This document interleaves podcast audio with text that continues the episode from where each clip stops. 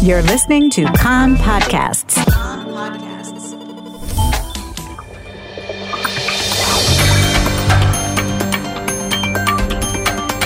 You are listening to the English language news of Kan, the Israeli Public Broadcasting Corporation. Good afternoon. It's 2 p.m. in Israel, Thursday, January the 13th, 2022. This is Nomi Segal with the top news at this hour. The two IDF Commando Unit officers killed in last night's friendly fire incident at an army base in the Jordan Valley are Major Ofek Aharon, aged 28 of Gan Yavne, and Major Itamar El Harar, aged 26 from Bnei Ra'em. El Harar, who was married a year ago, will be laid to rest in the Kiryat Malachi Military Cemetery at 2:30 this afternoon. Aharon will be laid to rest at 4:15 at the Military Cemetery in Gan Yavne.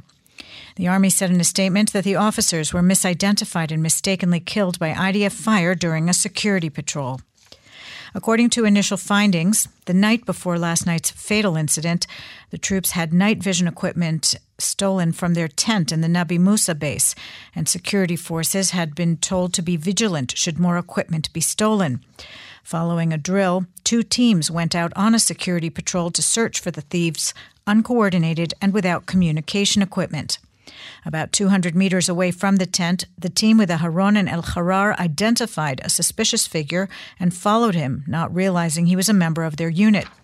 The other officer, who was wearing night vision goggles, heard noises, turned around, and thinking the nearby figures were terrorists, opened fire, fatally wounding the two. After initial treatment at the site, the officers were airlifted to hospital where they were pronounced dead. Contrary to earlier reports, security forces did not first engage in arrest protocols by firing in the air. In November, the IDF changed open fire policies to allow soldiers to use deadly force to stop thieves.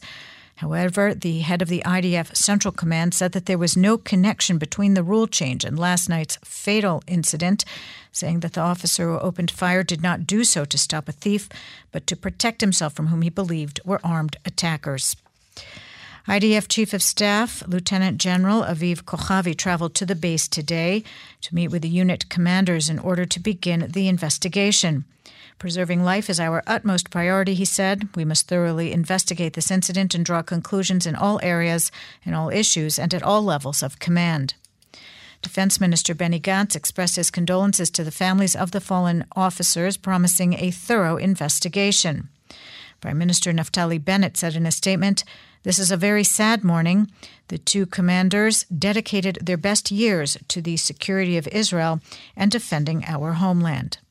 The deaths come a week after two Israel Air Force pilots were killed in a helicopter crash in the sea off the coast of Haifa. Coronavirus. More than 48,000 new cases were diagnosed yesterday for a positive test result rate of approximately 12 percent. The R value for transmission has dropped below 2 and currently stands at 1.91. There are 283 people hospitalized in serious condition, 65 of them on ventilators. Since the start of the outbreak in Israel, 8,290 people have died of COVID 19 related causes. There are currently just over 258,600 active coronavirus cases in Israel. Lebanese media reported a large explosion in southern Lebanon early this morning, adding that there were no casualties. The cause was not immediately clear. Al Arabiya reported that the area is used to store Hezbollah weapons. Local media said Hezbollah activists were preventing reporters from accessing the areas. Police overnight arrested 21 people suspected of involvement in disturbances in Bedouin communities in the Negev. Seven were arrested in Tel Sheva after throwing rocks at the local police station. Eight were arrested in Segev Shalom after burning tires. Six were arrested in Rahat after rioting near a community center and throwing rocks at a local police station. The unrest erupted earlier this week in the Negev in protest against JNF KKL tree planting near a Bedouin community.